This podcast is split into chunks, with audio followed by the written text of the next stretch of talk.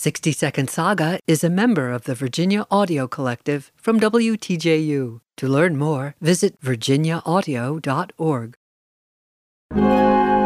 This piece for large orchestra is one of the greatest works by a 19th century Russian composer.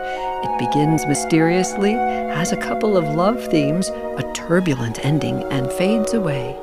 Inspiration for this music came from a sultry poem by a Russian romantic poet. A princess with angelic beauty and the craftiness of a demon lives in an ancient tower overlooking a gorge in the dangerous Caucasus Mountains.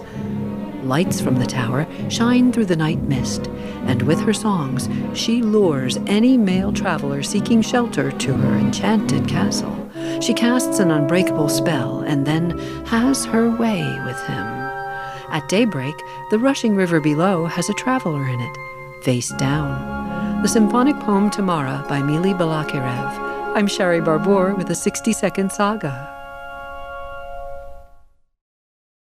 For more of 60 Second Saga, visit virginiaaudio.org.